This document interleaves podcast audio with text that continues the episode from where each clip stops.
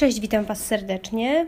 Mam dzisiaj taki temat, o którym właściwie rozmyślam od wczoraj bardzo intensywnie, ponieważ e, wczoraj moja przyjaciółka przysłała mi, Martyś się z Wami również wita, moja przyjaciółka przysłała mi tekst o dziecku, właściwie nastolatku, który, historię nastolatka, który e, rzucił się pod pociąg metra warszawskiego E, bardzo, bardzo głośny artykuł wczorajszy z Onetu. E, no i miałam trochę takich przemyśleń, no bo Będąc na psychologii, oczywiście y, dużo dowiaduję się, dużo czytam, czytam dużo teorii takich powiązanych na przykład właśnie z patologiczną rodziną, z domem, z jakimiś y, trudnymi historiami, które, które dziecko ma już na samym starcie życiowym, no i które po prostu powodują później zaburzenia osobowości, problemy w życiu tego dziecka, że na przykład jest predysponowane później do depresji, no i wielu innych problemów i zaburzeń. I oczywiście gdzieś tam się też pojawiają komentarze na ten temat, że właśnie należałoby się na przykład przyjrzeć temu domowi, z którego taki nastolatek wychodzi. Ale tak sobie też pomyślałam, że no wiadomo, że dom to jest nie wszystko, zupełnie nie wszystko, że bardzo duże znaczenie ma na przykład y, środowisko, w którym y, dziecko przebywa na co dzień, czyli szkoła, czyli rówieśnicy. I to jest temat bardzo złożony. Myślę, że no, przede wszystkim wielu, wielu z nas, wielu z Was dotyczy dużo bardziej, ponieważ macie dzieci, macie nastoletnie dzieci, ja dzieci nie mam. I ja mogę patrzeć tylko przez pryzmat y, swojego dzieciństwa, swojego bycia nastolatką. No i tak uderzyło, uderzył mnie taki fakt, właściwie taka zbieżność, że dzisiaj mamy właśnie w dobie social mediów i takiego dostępu łatwego do internetu i dostępu do właściwie może nie tyle dostępu, co takiego po prostu życia w publicznej sferze przez internet, zwłaszcza Instagram i Facebooka, ale również poprzez dostęp właśnie do, do wielu różnych stron, ym, robionych też przez nastolatki, czy po prostu do wielu informacji po prostu jest znacznie ułatwiony dostęp.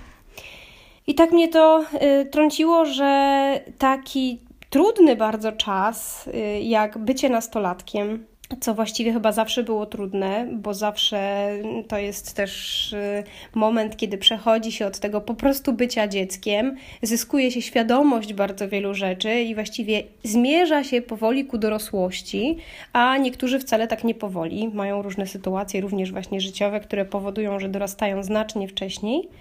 No i ten właśnie burzliwy okres jest skonfrontowany z tą sferą publiczną, co wydaje mi się, że już na wstępie tworzy okrop, okropną po prostu mieszankę, no bo żeby bardziej wyklarować, e, o co mi chodzi, to, to zdecydowanie muszę się cofnąć trochę do czasów e, swojego nastolectwa, swojego dzieciństwa i na przykład e, swoich sytuacji w szkole. Jedna historia, którą chciałabym Wam opowiedzieć i zwrócić uwagę, to jest historia nie moja, tylko Pawła, który był takim kozłem ofiarnym trochę w naszej klasie, trochę był niestety taką zabawką chłopaków. Była taka banda chłopaków, którzy właśnie byli tacy bardzo wyskokowi, zabawowi, e, no takie łobuziaki, też trochę z takich patologicznych, alkoholowych rodzin, e, no ale generalnie bardzo tacy hej do przodu, świetnie przystosowani do świata, w którym trzeba się rozpychać łokciami i zawalczyć o swoje. No i był również Paweł, bardzo, bardzo spokojny, nieśmiały, mm, no taki zahukany chłopiec, który zawsze mówił sobie coś tam pod nosem. I on oczywiście, no właśnie, stał się zabawką tych chłopaków. I używam tego słowa z pełną świadomością, bo chłopaki po prostu ciągali go na przykład y, za nogę po korytarzu, przy oczywiście również aplauzie i ku uciesze innych dzieci no bo dla innych dzieci to w takim czasie no jest po prostu śmieszne. No trudno im się dziwić z jednej strony, jeszcze nikt, często jest tak, że nikt im nie pokazał na przykład, że to jest po prostu najzwyklejsze w świecie dręczenie. Inni się śmieją, ja też się śmieję. Tak, takie jest niestety gdzieś tam to prawo dzieci. No i Paweł był również osobą, na przykład, której spuszczano tornister w kiblu. Chłopaki biegli na przerwie z jego e, plecakiem, wrzucali do kibla, spuszczali wodę, albo była taka zabawa i to taki z kolei Bartek, prowodyr tych, tych chłopaków krzyczał, kto się bawi w syfa? Zabawa w syfa polegała na tym, że brudną taką obkredziałą gąbką do tablicy rzucało się w kogoś, no i oczywiście najchętniej chłopaki rzucali oczywiście w Pawełka. Y, to jest jedna jakby część historii. Druga część historii to jest y, moja historia osobista, gdzie no, ja należałam bardziej do, do, tych, do tej bandy dziewczyn, chociaż wcześniej jak przyjaźniłam się bardziej z Martynką, to, to żeśmy też były raczej takie, takie po prostu we dwie. No ale, ale właśnie ja byłam no taka trochę bardziej hop do przodu, e, bo z kolei bardzo mi też zależało na opinii innych, więc y, bardzo, mimo że na przykład bardzo Pawła lubiłam i Paweł też mnie lubił i rysował dla mnie jakieś tam obrazki i ja z nim rozmawiałam, w przeciwieństwie do wielu innych dzieci, to, to i tak no, starałam się nie być za bardzo z nim kojarzona, no bo przecież y, ja tu jestem tą małą femme fatale, y, małą dziewczynką równiachą, więc no, jeżeli będę teraz przyjaciółką y, kozła ofiarnego klasowego, no to, no to jak to się odbije na mnie, prawda? W każdym razie też pamiętam takie sytuacje, gdzie mimo, że nie byłam tym klasowym kozłem ofiarnym, no to Mimo wszystko zdarzały się takie sytuacje bardzo wstydliwe, bardzo krępujące i pamiętam właśnie na przykład jak e, dostałam okres i miałam poczucie, że wszyscy o tym na pewno wiedzą. Czułam się taka brudna, miałam, takie miałam w ogóle też przetłuszczone włosy, czułam się zmęczona, w ogóle jakiś to był fatalny dzień. Przyszłam do szkoły, koleżanka mi powiedziała, o, a ktoś tu ma okres. Ja oczywiście temu zaprzeczyłam właśnie i kurde, ona, słuchajcie, miałam pryszcz na czole i ona mnie w tego pryszcza kujnęła palcem i powiedziała, że wie, że mam, bo mam pryszcze. No, nie jest to może jakaś wzorcowa dedukcja, ale akurat jej się udało. I, I na przykład takie rzeczy też, też mocno pamiętam. Wtedy przecież, jak byliśmy nastolatkami, bardzo może to nie dotyczyło wszystkich, ale tej grupy, w której ja się trzymałam, no to bardzo było ważne to, jaki mamy wizerunek, jak jesteśmy odbierani przez innych. Y, właśnie jeżeli na przykład miałam tłuste włosy, to ja się po prostu tak strasznie wstydziłam i, i tak mi było z tym źle, że myślałam, że po prostu wszyscy to widzą, wszyscy o tym myślą, no i, i w jakiś tam sposób się zadręczałam również. Słuchajcie, teraz yy, właśnie gdyby, gdyby były takie czasy wtedy, ja sobie to tak wyobrażam oczywiście, ale gdyby to były czasy, że każdy miałby komórkę, którą mógłby cyknąć fotę, to to nasze dojrzewanie byłoby znacznie trudniejsze. Oczywiście, że dla Pawła to było straszne, że, że ktoś go zakładam, no bo przecież dla nikogo to nie byłoby fajne, e, że ktoś go ciąga za nogę po korytarzu, ale wyobraźcie sobie teraz, że ktoś nagrywa filmik i wrzuca go do internetu. I, i co to oznacza dla Pawła? E, druga rzecz, że nawet nie musi ten film trafić, nie wiem, na YouTube i, i mieć tysięcy czy setek tysięcy odsłon, e, ale wystarczy nawet, że zostanie na przykład wrzucony na jakąś tam messengerową czy facebookową grupę klasową. No to już jest, e, już jest bardzo łamiące dla takiego dziecka. Ja również sobie wyobrażam, że jeżeli ktoś by wtedy Y, zrobił filmik na przykład mnie, kiedy ja się bardzo czułam taka y, brudna i brzydka i, no i czułam się źle, no to i jeszcze z jakimś komentarzem, a przecież dzieci są mistrzami po prostu w dosrywaniu sobie i w komentowaniu siebie złośliwym, no to byłoby to dla mnie pieski się bawią, byłoby to dla mnie dużo bardziej łamiące niż po prostu samo to doświadczenie, y, w którym po prostu byłam w tej klasie i doświadczałam tych rzeczy na bieżąco. Widzę, że nie mam ucieczki od piesków, bo właśnie przyszły się bawić y, za mną? Okay? Więc chodzi mi o to, że o ile takie rzeczy istniały zawsze, to dzisiaj y, jest dużo łatwiej zrobić komuś krzywdę tym, że jeszcze się te rzeczy jakby uwiecznia i gdzieś zostawia we wspólnej przestrzeni, do której, którą mogą zobaczyć nie tylko osoby, które były w tym momencie, kiedy na przykład y, ciągano Pawełka za nogę, ale również y, wszyscy inni, nie wiem, sąsiedzi, tam koledzy z kolonii, no po prostu wszyscy, wszyscy. I takiemu dziecku się wydaje, że w ogóle cały świat widzi jego klęskę i cały świat widzi, że on jest pośmiewiskiem. No ja sobie wyobrażam, że to jest po prostu absolutny dramat. To nawet często te sytuacje już były dla nas dramatami, nawet jeżeli widziała je garstka ludzi. Więc y, no, jakie to musi być? Jak y, widzi to w cudzysłowie cały świat. Myślę sobie również o tym, że jak już byłam taką y, dojrzewającą nastolatką i właśnie trzymałam się też y, w takiej później grupie muzyczno-filozofującej, że, że myśmy rozmawiali o życiu, słuchaliśmy Jimiego Hendrixa, słuchaliśmy Kurta Cobaina y, i, i, Janis Joplin i, i wszyscy ci nasi wielcy idole, no Jim Morrison, wszyscy ci nasi wielcy muzyczni idole, to były osoby, które odebrały sobie życie i to w okolicach 25, najpóźniej 30 lat. Więc w ogóle ja dorastałam e, z też takim, z takim poczuciem, Mortiś się drapie, przepraszam. Co za dzień.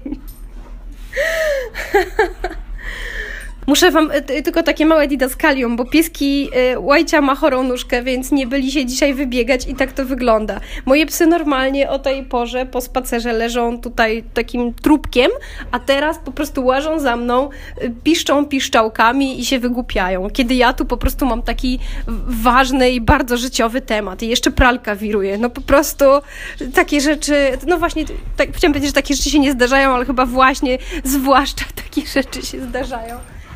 Dobrze, wracamy do, do bardzo poważnego tematu. Siadam na stole, słuchajcie, żeby się trochę odizolować od moich piesków. No więc y, moimi idolami i idolami wielu moich tych młodych, gniewnych rówieśników byli ludzie, którzy odebrali sobie życie przed trzydziestką i dla nas to był wielki akt bohaterstwa i nam się wydawało, że w ogóle, zresztą nastolatkom w ogóle się wydaje, że na przykład mówią, no ci, jest taki, taki starszy gość, tacy starsi ludzie, bo on ma tam 23 lata na przykład, to już jest starszy gość. I wtedy myśmy tylko, no nie wiem, pamiętam, że ja się fascynowałam wtedy narkomanią, y, nie byłam czynnym, y, nie byłam czynnym odbiorcą, czy nie wiem jak powiedzieć, tego y, uczestnikiem tego nałogu, ale fascynowało mnie to i na przykład czytałam książki Barbary Rosiek albo My dzieci z dworca Zo. Y, no, takie, takie klimaty właśnie młode, gniewne, buntownicze, power flower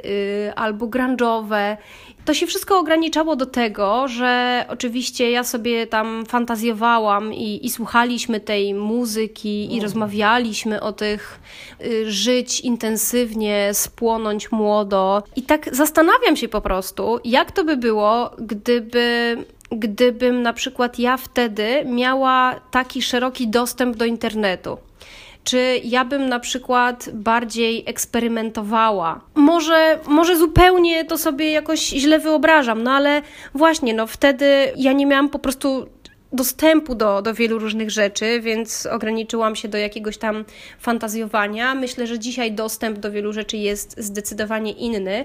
Oczywiście też zupełnie inni są idole nastolatków. Można powiedzieć, że skoro ja mając takich idoli jednak przeżyłam i mam lat 35 i żyję nadal i już mi wyparowały w bardzo dużej mierze y, z głowy takie, takie właśnie rzeczy jak y, żyć intensywnie i po prostu spłonąć, ale wielkim płomieniem, no to, że może to nie ma żadnego wpływu i że mm, skoro ja właśnie nie, nie zabiłam się na przykład na, na fali tych moich młodzieńczych ideałów, no to współczesnym nastolatkom nic nie grozi. Ale jednak myślę, że nawet były takie badania, pamiętam, że w momencie, kiedy na przykład jakiś celebryta popełnił samobójstwo, albo była jakaś katastrofa, generalnie jakieś takie wydarzenie głośne, medialne związane ze śmiercią, to wzrastała liczba samobójstw. Więc dzisiaj jeżeli dostęp do tego jest przeogromny po prostu i nastolatkowie mogą sobie na przykład wyszukiwać też takie rzeczy, czują się fatalnie i jeszcze mogą się tym bardziej pognębić tym światem i zobaczyć na przykład, że ich idole. No właśnie, no trudno to wszystko rozgraniczyć. Szczerze mówiąc, no właśnie, nie mam też y, jakiegoś bliskiego dostępu teraz y, do nastolatków i nie wiem, czym oni teraz żyją, no bo wiem, że znaczy z tego, co, z tego co wiem, to są też trochę bardziej skupieni na konsumpcjonizmie i na tym, żeby posiadać pewne rzeczy, chociaż pewnie to jest tylko stereotyp. E, niż, niż właśnie takie skupienie na ideach, które było, jak, jak, ja byłam nastolatką. Ale mimo wszystko, do czego zmierzam, że, że mimo wszystko dostęp do, do teraz do takiej wiedzy, również tej mrocznej wiedzy, e, jest przeogromny i można się naprawdę inspirować, można oglądać nawet e, na YouTubie jakieś creepy dziewczynki, które staną się idolkami, a jest na to i super ważny przykład, o którym ja nawet nie miałam pojęcia, o tak zwanych przykazaniach anorektyczek. To jest nieprawdopodobna rzecz, bo słuchajcie, yy, dziewczyny piszą, na przykład wpisują w internet, chcę być anorektyczką, jak to zrobić?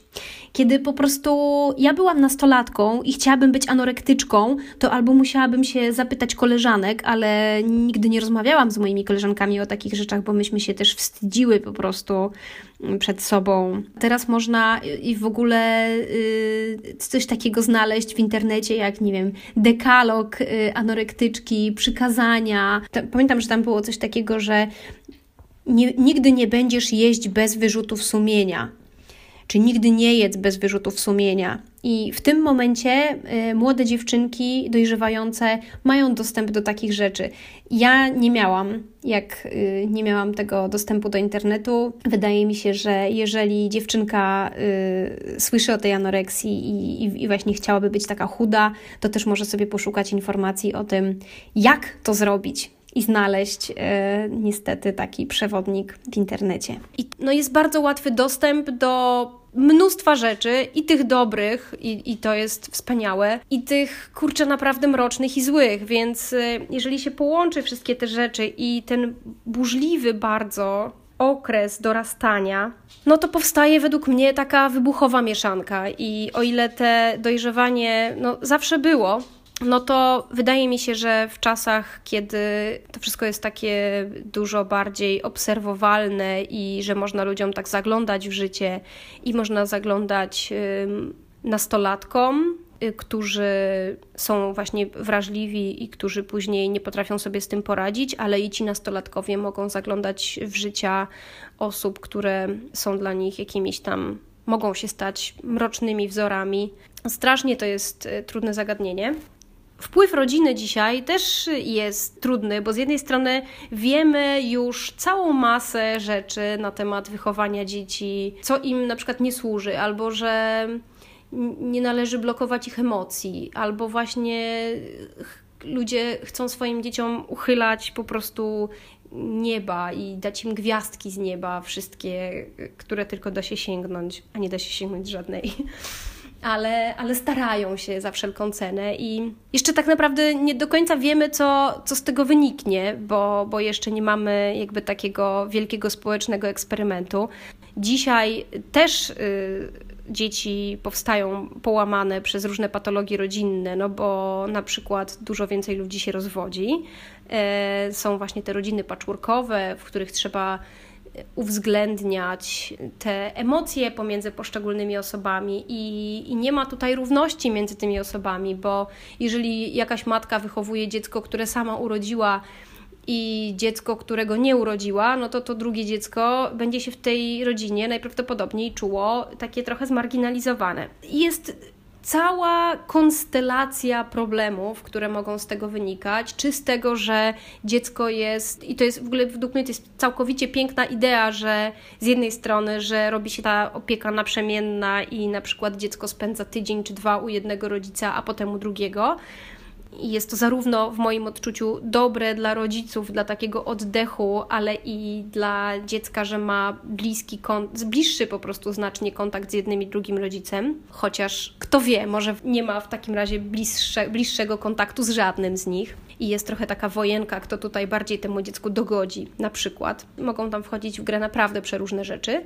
ale yy, no przede wszystkim yy, zupełnie nie wiemy, co to takiemu dziecku robi na dłuższą metę. Czyli to, że ono nie ma w sumie swojego takiego stabilnego domu i stabilnego konta i swojego w ogóle stałego życia, takiego, na którym po prostu może się stabilnie oprzeć, tylko jest ciągle na jakichś ruchomych piaskach, no to to jest bardzo poważna sprawa, taka destabilizacja, y, której się doświadcza na okrągło. I, I to też musi mieć swoje konsekwencje, więc oczywiście te rodzinne sprawy dzisiaj też są, podejrzewam, dużo bardziej zagmatwane chociaż yy, zawsze też tak było, no bo wcześniej na przykład jeżeli kobieta nie odchodziła od, yy, dajmy na to męża alkoholika, czy jakiegoś właśnie innego przemocowca, decydowała się z nim żyć, decydowała się po prostu na uległość, no to, to też miało swoje poważne konsekwencje.